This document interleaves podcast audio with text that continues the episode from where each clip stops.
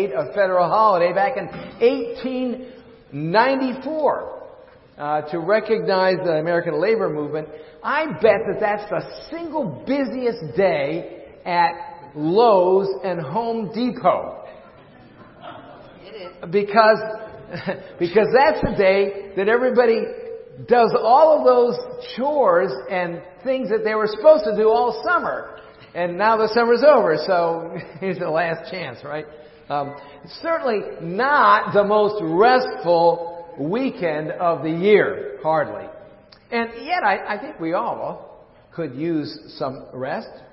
Physical and spiritual, really, that's what we need most. And, and that's why our Lord has given us uh, the Sabbath, or as it's well named in this time, the Lord's Day, that name being a bit of a hint.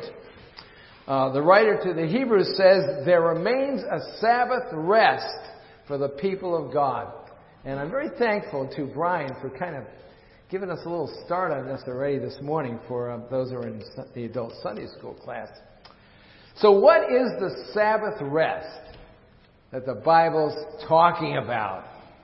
It doesn't sound very restful, does it? Sabbath rest. It sounds a little boring or maybe intimidating or certainly not a lot of fun. That's not right. Well, let's take a look at the text to find the answer. Found in Hebrews chapter 3.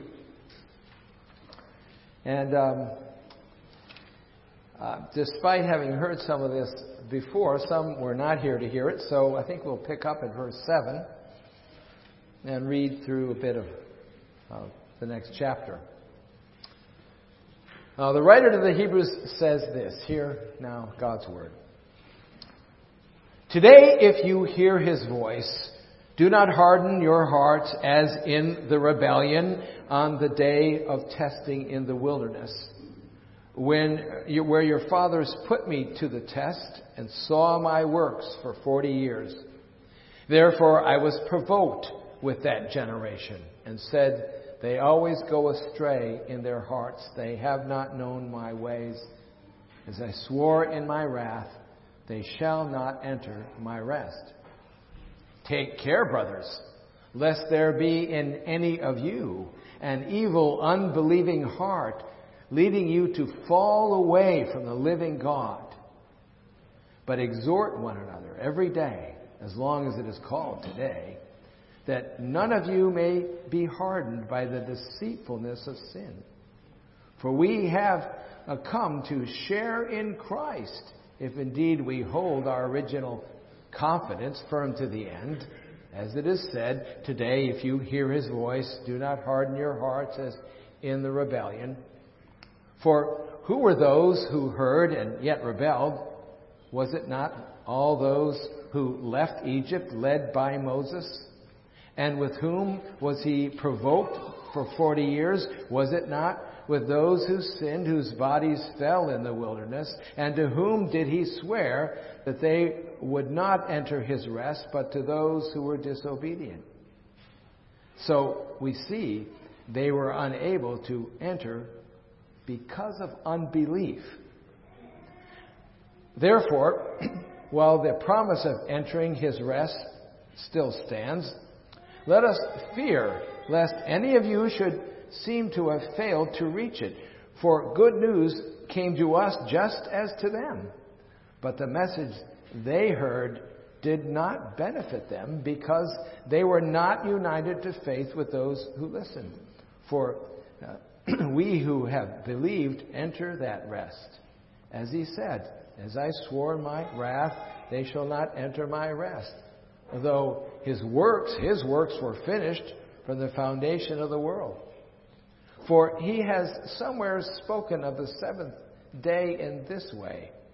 And God rested on the seventh day from all his works. And again in this passage, he said, They shall not enter my rest.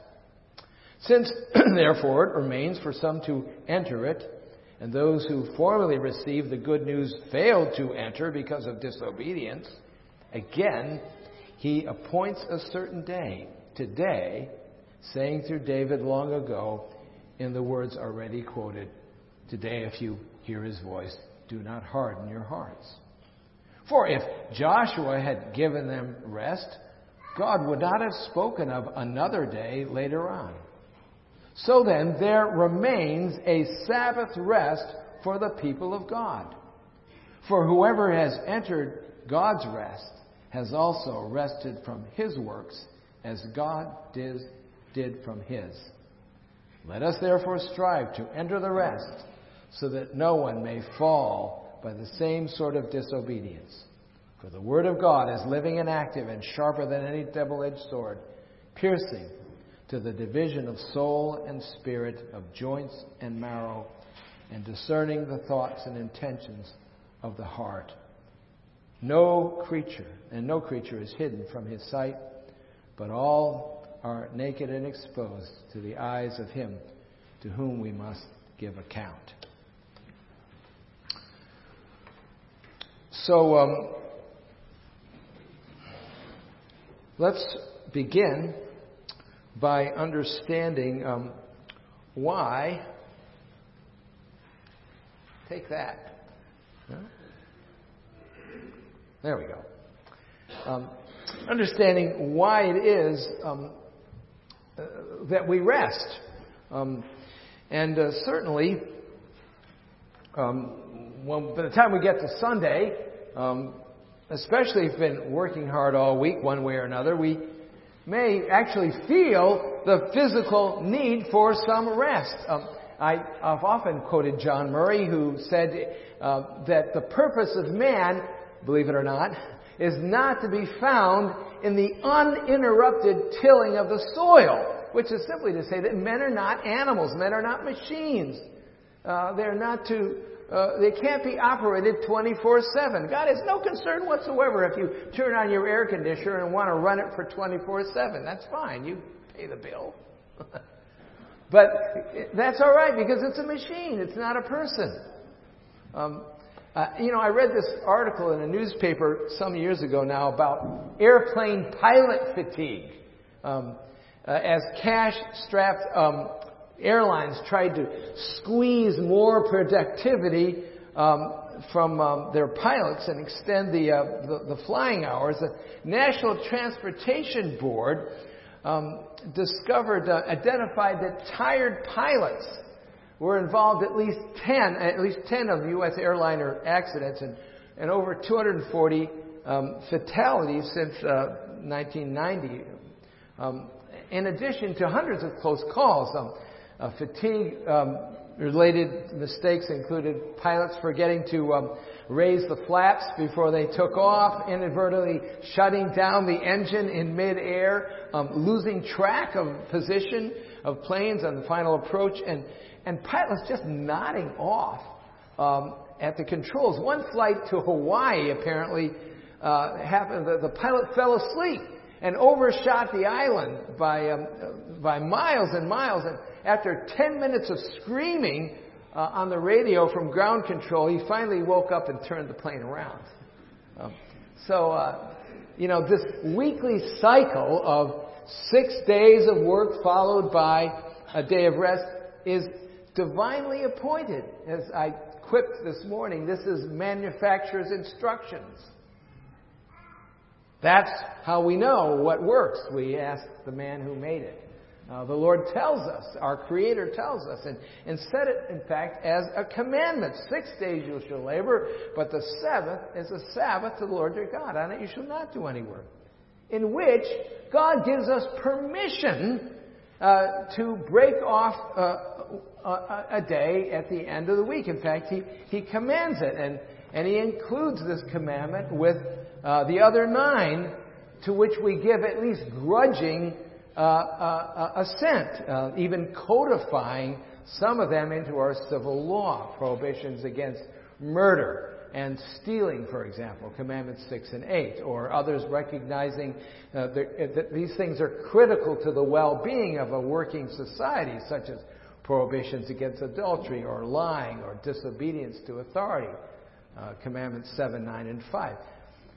He also gives us some critical laws regarding how we're to relate to Him in worship and, um, and such. And that's Commandments 1, 2, and 3. But the fourth commandment regarding the use of the Lord's Day seems to be the most neglected of all. It's the orphan commandment, at least especially in this nation, uh, uh 40 or 50 years since we. Uh, some have sought to argue that it's no longer binding in the New Testament age on Christians. I think their theology is lacking. Uh, certainly, there are good arguments uh, to, to rest simply from a purely physical standpoint. Uh, being a long day, a long week, we need to stop and, and, and rest. Uh, but I wonder if you can't sense from this text uh, just read that there's also this issue of spiritual poverty, of spiritual need um, in, involved in the fourth commandment. Truthfully, that's what we need most is spiritual rest. Um, that's really what Hebrews 3 and 4 is all about. The writer uh, makes this point then by turning us back to the example of these people of ancient Israel. Hebrews 3, 7 and 9. Therefore, as the Holy Spirit says, today if you harden your voice, do not harden your hearts in rebellion as on the day of testing uh, in the wilderness where your fathers put me to the test. Um, so what the, what the writer to Hebrews is referring to is uh, found throughout, but particularly in Numbers 14. Um, God had delivered Israel uh, out of slavery into Egypt with great wonders and miracles, and then after formally uh, renewing his covenant with them and giving them his, their law in Sinai, he brings them to the very border. He brings them to the very border of, of, of Canaan. And what happens? They balk. They, they, they, they hold back. Um, they they um, decide, they grow fearful. They grow stubborn and they refuse to take the step and go into to the land, which he promised them on, on oath. Um, and uh, in fact, they even decide they want to have a new leader and they want to go back to slavery in Egypt. Oh, that's a great idea. Well, therefore, God condemns them uh, to 40 years of wandering around the desert until finally that sinful no-go generation had all died off. Now back to our text, Hebrews 3, 9 to 12. Your fathers put me to the test and saw my works for 40 years, and I was provoked with that generation and said, they always go astray in their hearts. They have not known my way. As I swore my wrath, they shall not enter my rest. And then in verse 12, um, he gives us the application. He says, Take care, brothers, lest there be in any of you an evil, unbelieving heart leading you to fall away from the living God. Now, nobody wants to fall away from the living God. Uh, what is God warning us against? Uh, he's warning us against the temptation of unbelief and disobedience that keeps us from God's rest, especially the spiritual rest in Christ and heavenly rest to come. Um, Adam and Eve, let's go back to the start. Adam and Eve, what happened to them? They turned away from God's rest and from His place and presence in paradise, and they rebelled in unbelief and disobedience and restless discontent and dissatisfaction with God, and they were driven out of the garden. Why did God drive them out of the garden? Well, first of all, for punishment for their sin, but also uh, to bring upon them such toil and such misery of life outside of His rest that they might turn again and learn to rest in Him again. Uh, life this side of Eden, a life with a sinful heart and with a, in a sinful, broken world, should drive all of us back to the Lord Jesus. It should drive us back in all of our difficulties. Listen to me. Every day, we need to be driven back to Christ and to His gospel from a life, from a Sabbath breaking life, from a restless, noisy heart, from a life full of unbelief and self sufficiency, and typically uh, that, that, all goes with that. Uh, we so often uh, live life, even though we're converted, even though we've been spiritually regenerated, we live like practical atheists. We live like Israel in the wilderness, like the sinful sons and daughters of Adam and Eve. Uh, that's how we live our lives in this age. We do not trust God's promises to keep us and care for us. But we're filled with anxiety about our jobs and about our homes and our family and, and health and possessions. We can worry about absolutely anything, can't we? We don't rest in, in the righteousness of Christ or the finished work of Christ, but we're continually seeking, even Christians, continually seeking to establish our own righteousness, our own record. We're not satisfied with the righteousness of Christ. No, no, we've got to do it ourselves. We, we live every day trying to, uh, to, to, to puff up and polish our own reputation in the eyes of those around us. We live every day on a success uh, failure basis with being endlessly driven to look good and to be right all the time. Uh, we live before the eyes of men to please men and not God. We resist authority. We're driven by, I can do it myself, mother attitude. Uh, we're quick to defend ourselves. Uh, we're critical and proud and demanding and driven by an endless need for self advancement. We, we, we look for our satisfaction in, in positions and power and praise and possessions. We, we live like orphans, uh, acting uh, in our own heart uh, and believing that everything depends on us. And we've got to fix everything and be there for everyone. No wonder we're exhausted. Does that sound like a son or a daughter trusting in his father? Does that sound like a like like a man at rest? No. It, it sounds absolutely exhausting. It sounds like unsaved people. It sounds like like Israel in, in the wilderness. It sounds like the fruit of unbelief and disobedience. It sounds like works righteousness. It sounds like a person who is living in as if his relationship with God depended altogether upon his own performance, which makes him either very proud or very exhausted, but will never make him right with God. Such a one is not resting in God or Christ, but upon themselves. And God says to such a person, they will never enter my rest. Well, that sounds pretty depressing, doesn't it? let's move on. um, let's look at the critical verse of this text, um, uh, where uh, in chapter 4, Hebrews 4 9 and 10, he says, There yet remains a, a rest for us, for, he continues, whoever has entered God's rest has also rested from his works as God did from His. Um, whoever has entered into God's rest has also rested from His works, His own works, as God did from His. Now, please notice that the text very specifically and carefully tells us that this is God's rest we're talking about.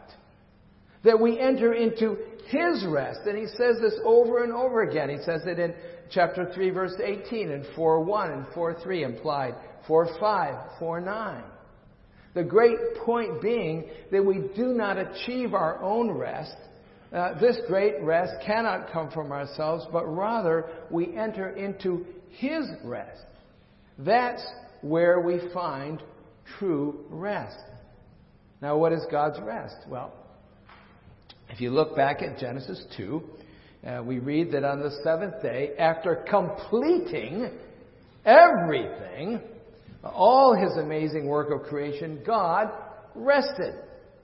Not a reference so much to physical inactivity, for surely he was still upholding the, the world in his works of providence, but rather a reference to his stopping, pausing, if you will, to take pleasure and satisfaction in his own completed work that was perfect, absolutely. And he gives us as an example.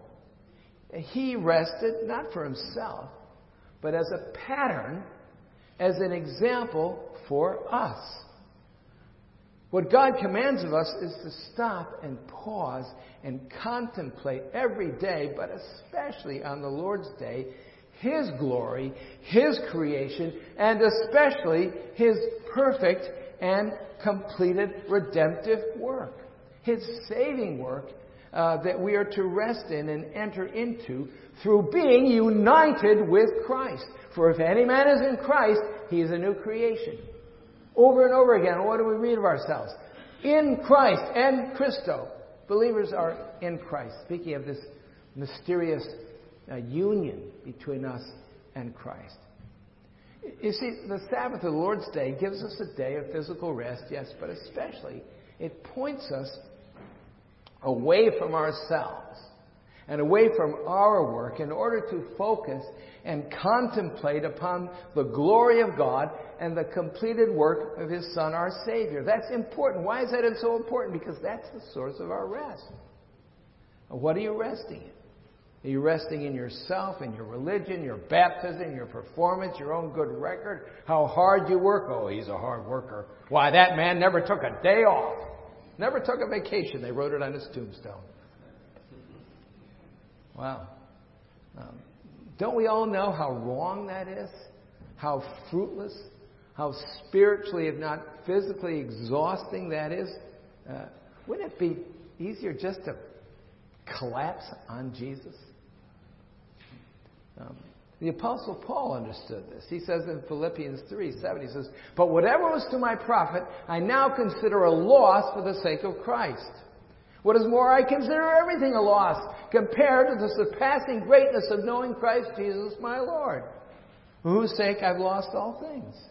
I consider them rubbish, that I may gain Christ and be found in Him, not having a righteousness uh, of my own that comes from the law, but that which is through faith in Christ. The righteousness, we could write rest, that comes from God is by faith.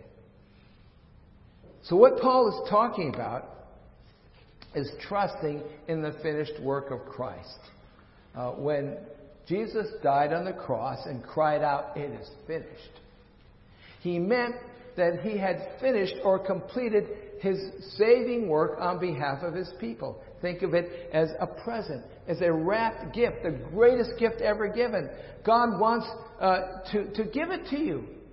Uh, he offers it uh, to you who are unbelievers. Uh, and, and he offers it to believers as well. Um, he, he, he says here, but, but our hands are so full they are so filled, we are so loaded down and groaning under the weight of our of all things, but and all burdens and all of our works that we are endlessly clinging to and schlepping around. God says, put it down. Put it down, that noisy heart and all that stuff and all that fearful effort. Just pick up and rejoice in, in the gift of Christ Jesus. Repeat to your hearts the gospel. Remind yourself, because you see, we're all, re- we're all recovering Pharisees. You know, I've said this before. We're, we're recovering Pharisees, and we and, and we hear the good news and we believe it, but but deep in our hearts, we don't rest in it because the gospel just doesn't load up on our computers. what loads up lickety split is more work, more performance. You know, but grace, you just have to keep going over that gospel message. Um, this is this is the rest uh, that Jesus delights in, that God delights in. His own glory, His own work, even the very apex and acme of that work, which is accomplished by Jesus Christ, the second person of the Trinity on the cross. Jesus now sits, and I put that in quotes, with the Father in heaven, praying for us, working in our hearts, interceding for us, and, and, and working through God the Holy Spirit to, to rest in Him and not in ourselves before it's too late. How do we find our rest in Christ? Uh, what, is, what does that mean? Um, am I falling apart? Am I falling off? No, that's right. All right. It, it means what it really means is turning from our pride and unbelief and self sufficiency and, and asking Jesus to save us. But it also means, uh, and, and, to give us new hearts of faith and to trust in Him. But it also means um, continuing to trust in Him. It means doing whatever work we must do and we're called to do with an attitude of faith, trusting Him to put it all together, to make it work. Yeah, we go and do that job, but we're trusting in Him to make it all work out the right way, every hour, every day, every week. It means putting Him and His revealed will in the Bible first in our lives. It means worshiping Him and resting in Him every day, but especially on the day that He's set apart to rest and worship together as a church family. It means studying Him and enjoying Him and enjoying His Word and enjoying His creation, giving Him the glory and the praise, reflecting all the praise that we might receive back to Him. You see, the Lord's Day is a spiritual opportunity. It's a great reset button. Uh, you know, when, when your computer goes south on you, you always have this one great hope, don't you? You press the reset button, and uh, you know it all starts over again, and the, the blue screen of death goes away. And you reset. We need to reset all sorts of things in our lives sometimes, and especially on the Lord's Day, we we reset, uh, and it, it gives us a, a special opportunity physically and spiritually. It, it serves as a time divinely ordained and commanded and an opportunity to remind ourselves and one another by means of worship and the Word that the world in which we live, the philosophy of the world in which we live and drink of all day, week, uh, does not, in many regards, represent truth and reality. Uh, so I'm suggesting in this sermon that the right day use of the Lord's Day serves to, to, heap, to keep us, to keep all of us from getting sucked in uh, to the restless, hellish, self-sufficient humanistic philosophy and lifestyle of the world. We come here and we get it straightened out again as we worship God. We hear His Word. Now, in conclusion, um, the text, verse 7, uh, gives us a warning. Uh, it says, Today, if you hear his voice, do not harden your hearts. Uh, because today is a fresh opportunity to press that reset button and hear God's word and hear God's gospel again, urging us to enter into the rest of the work of Christ, urging us to trust in Christ and His promises, urging you to use the Lord's day to improve your walk with Him by casting yourselves on him yet again. Now, we might also think of the Lord's Day as a picture of the Sabbath rest to come. That's a refreshing thought.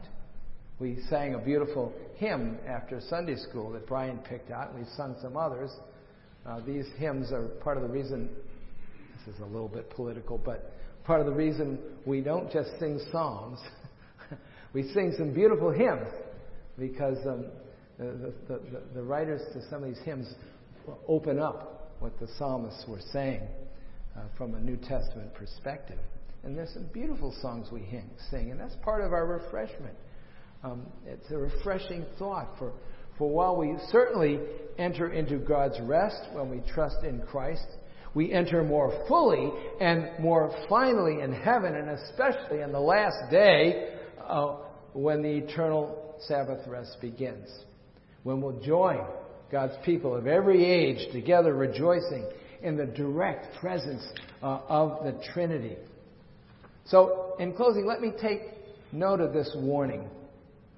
Moses and Joshua and Caleb, and especially Christ, were faithful to the end. But many others were not. That's what Hebrews is telling us. They fell apart, they fell aside. Hebrews 3 16 to 19. For who were those who heard and yet rebelled? Was it not those who left Egypt, uh, led by Moses? And with whom was he provoked those 40 days? Was it not uh, years? Was it not those who sinned and whose bodies fell in the wilderness? And to whom did he swear that they would never enter his rest, but those who were disobedient? So we see that they were unable to enter because of unbelief. If those who were miraculously delivered from Egypt and then, and then balked and, and held back and drew back in faithlessness and failed to follow Christ into Canaan and were judged for it in the Old Testament age, how much more? We who live in the New Testament age and the glories of the, of the age of the Holy Spirit, how much more should we fear from falling away from Christ and His gospel and resting and trusting in ourselves? Brothers and sisters, let us make good use of the Lord's Day. It's a day of rest. Whatever else anyone else may decide to do uh, uh on the Lord's Day, uh, we have uh, uh a mandate to rest.